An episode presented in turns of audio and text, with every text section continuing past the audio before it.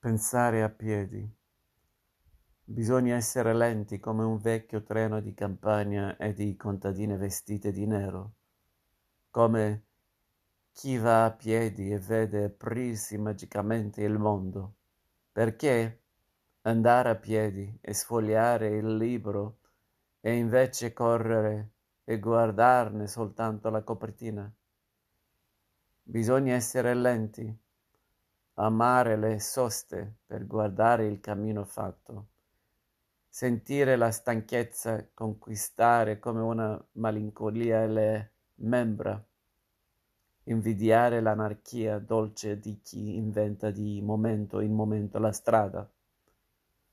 Bisogna imparare a star da sé e aspettare in silenzio. Ogni tanto essere felici di avere in tasca soltanto le mani andare lenti e incontrare cani senza travolgerli e dare i nomi agli alberi, agli angoli, ai pali della luce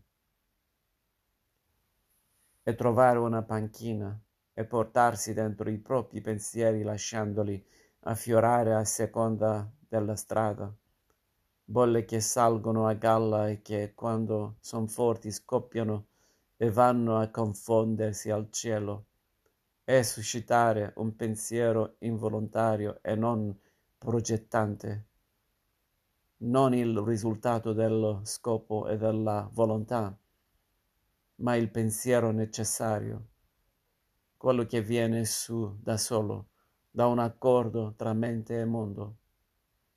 Andare lenti e fermarsi su un lungomare, su una spiaggia, su una sciogliera inquinata su una collina bruciata dell'estate, andare col vento di una barca e zigzagare per andar dritti, andare lenti e conoscere le mille differenze della propria forma di vita, i nomi degli amici, i colori e le piogge, i giochi e le veglie, le confidenze e le maldicenze, Andare lenti sono le stazioni intermedie, i capistazione, i bagagli antichi e i gabinetti, la gheia e i piccoli giardini, i passaggi a livello con gente che aspetta, un vecchio carro con un giovane cavallo, una scarsità che non si vergogna, una fontana pubblica, una persiana con occhi nascosti all'ombra. Andare lenti e rispettare il tempo, abitarlo con poche cose di grande valore, con noia e nostalgia, con desideri immensi sigillati nel cuore e pronti ad esplodere oppure puntati sul cielo perché stretti da mille interdetti. Andare letti e ruminare, imitare lo sguardo infinito dei buoi, l'attesa paziente dei cani, sapersi riempire la giornata con un tramonto, pane e olio. Andare lenti vuol dire avere un grande armadio per tutti i sogni, con grandi racconti per piccoli viaggiatori. Teatri plaudenti per attori mediocri. Vuol dire una corriera stroncata da una salita, il desiderio attraverso gli sguardi, poche parole capaci di vivere nel deserto, la scomparsa della folla variopinta delle merci e il tornar grandi delle cose necessarie, andare lenti e essere provincia senza disperare, al riparo dalla storia vanitosa, dentro alla meschinità e ai sogni, fuori dalla scena principale e più vicini a tutti i segreti. Andare lenti è il filosofare di tutti, vivere ad un'altra velocità, più vicini agli inizi e alle fini, laddove si fa l'esperienza grande del mondo. Appena entrati in esso o vicini al congedo, andare lenti significa poter scendere senza farsi male, non annegarsi nelle emozioni industriali, ma essere fedeli a tutti i sensi assaggiare con il corpo la terra che attraversiamo. Andare lenti vuol dire ringraziare il mondo, farsene riempire, riempire C'è più vita in dieci chilometri lenti e a piedi che in una rotta transoceanica che ti affoga nella tua solitudine progettante, un'ingordigia che non sa digerire. Si ospitano più altri quando si guarda un cane, un'uscita da scuola, un affacciarsi al balcone, quando in una sosta buia si osserva un giocare a carte, che in un volare, in un faxare, in un internettare. Questo pensiero lento è l'unico pensiero.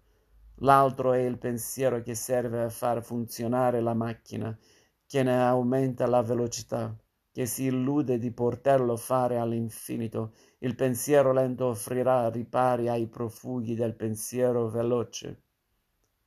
Quando la macchina inizierà a tremare sempre di più e nessun sapere riuscirà a soffocare il tremito, il pensiero lento è la più antica costruzione anti- antisismica. Bisogna sin da adesso camminare, pensare a piedi, guardare lentamente le case, scoprire quando il loro ammucchiarsi diventa volgare desiderare che dietro di esse torni a vedersi il mare, bisogna pensare alla misura che non è pensabile senza l'andare a piedi, senza fermarsi a guardare lì escrementi dei lì altri uomini in fuga su macchine veloci.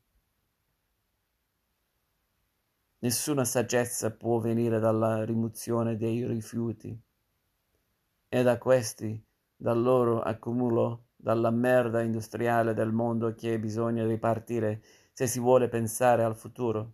I veloci, i progettanti, i convegnisti, i giornalisti consumano voracemente il mondo e pensano di migliorarlo. La lentezza sa amare la velocità, sa apprezzarle apprezzarne la trasgressione, desidera anche se teme. Quanta complessità apre questa co- contraddizione.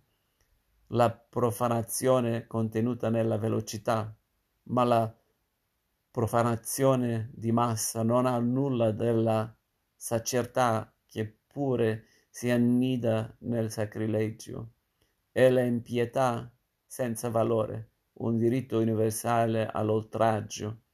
Nessuna esperienza è più stolida della velocità di massa, della profanazione che non si sa